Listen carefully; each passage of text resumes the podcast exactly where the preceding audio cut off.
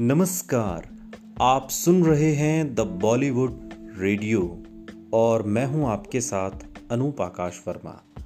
दोस्तों, ये किस्सा देवानंद का है। जब शूटिंग के लंच ब्रेक में देवानंद ने कहा, मुझे शादी करनी है। बॉलीवुड के पहले रोमांटिक हीरो के रूप में जाने जाने वाले देवानंद भारतीय सिनेमा के सदाबहार अभिनेता रहे। देवानंद के लाखों दीवाने थे। देवानंद की हर एक अदा पर आहें भरती हसीनाएँ। कहा जाता है कि जिस सड़क से देवानंद गुजरते थे, उन्हें देखने वालों की कतार लग जाती थी। आज के इस पॉडकास्ट में हम आपको देवानंद के कुछ अनछुए पहलुओं के बारे में बताएँगे, उनकी ज़िंदगी के कुछ ऐसे किस्से जो शायद आपने आज तक नहीं सुने होंगे। देवानंद का असली नाम धर्म देवदत्त पिशोरी मल आनंद है। देवानंद का जन्म 26 सितंबर साल 1923 को पंजाब के उस हिस्से में हुआ था जो अब पाकिस्तान में है। उनके घर का नाम चीरू था। बचपन में देवानंद को चीरू कहा करते थे। अभिनेता बनने से पहले देवानंद मुंबई की एक अकाउंटेंसी फर्म में क्लर्क का काम करते थे, जहाँ वेतन के रूप में उन्हें पिचासी रुपये महीने मिलता था।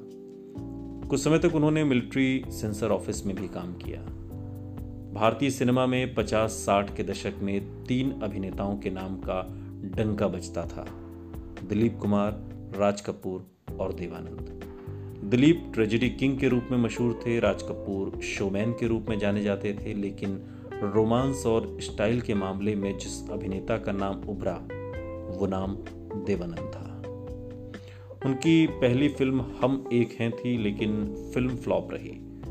देवानंद दर्शकों के बीच अपनी पहचान नहीं बना सके। लेकिन साल 1948 में आई फ़िल्म जिद्दी देवानंद के फिल्मी करियर की पहली हिट फ़िल्म साबित हुई। इस फ़िल्म की कामयाबी के बाद उन्होंने फ़िल्म निर्माण के क्षेत्र में भी कदम रखा और नवकेतन बैनर की स्थापना की। नवकेतन बैनर के तले उन्होंने साल 1950 में अपनी पहली फ़िल्म अफसर बनाई। हालाँकि ये फ़िल्म पर्दे पर कुछ खास नहीं कर पाई इसलिए उन्होंने अपनी दूसरी फ़िल्म की ज़िम्मेदारी गुरुदत्त को सौंपी। नवकेतन के बैनर तले गुरुदत्त ने बाजी फ़िल्म बनाई और इस फ़िल्म ने पर्दे पर अच्छा काम किया। देवानंद अपने जमाने के सबसे हैंडसम हीरो थे। उनकी अदा इतनी आकर्षक थी कि लोग उनकी एक झलक पाने को बेताब रहते थे। लड़कियों के बीच वो खासतौर पर बहुत मशहूर थे। कई जगह खबरें छपी कि उन पर काले कपड़े पहनकर बाहर निकलने पर रोक लगा दी गई है क्योंकि उन्हें इस काले लिबास में देखने के लिए लड़कियाँ अपनी छतों से कूद जाया करती थीं।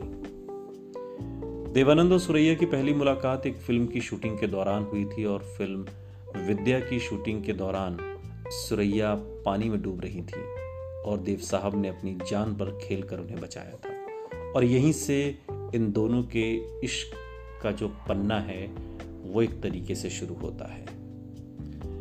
देवानंद ने केवल पर्दे पर ही नहीं, असल ज़िंदगी में भी एक रोमांटिक किरदार के तौर पर खुद को पेश किया। और इस बात का सबूत है सुरैया और उनका प्रेम।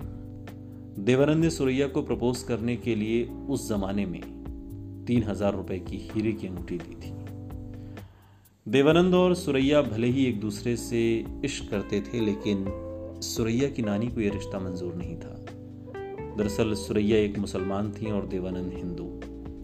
इसलिए उनकी नानी ये रिश्ता उन्हें पसंद ही नहीं था।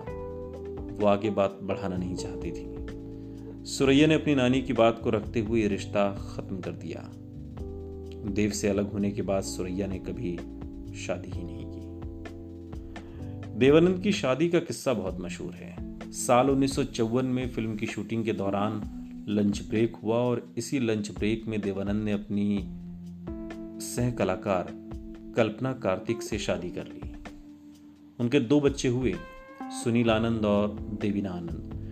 देवीना वही नाम था जो देव की शादी से पहले उन्होंने और सुरैया ने अपनी बेटी के लिए सोचा था। हरे रामा, हरे कृष्णा में अपनी बहन का किरदार निभाने के लिए देवानंद ने जीनत अमान को चुना था। जीनत ने उसी दौरान मिस एशिया पैसिफिक का खिताब जीता था और देव साहब फ़िल्म की शूटिंग के दौरान उन्हें अपनी प्रेमिका मान चुके थे। लेकिन एक पार्टी में उन्हें राज कपूर के साथ देखकर देवानंद का दिल टूट गया और उन्होंने जीनत से दूरी बना ली। सदाबहार या एवरग्रीन, अभिनेता के तौर पर देव साहब ने अपनी एक नई पहचान बनाई थी। देवानंद ने बॉलीवुड को कई हसीन और प्रतिभाशाली कलाकार दिए। जैकी श्रॉफ, ऋचा शर्मा, तब्बू, राजेश रोशन, इन सब के करियर की शुरुआत देवानंद की फ़िल्मों से हुई।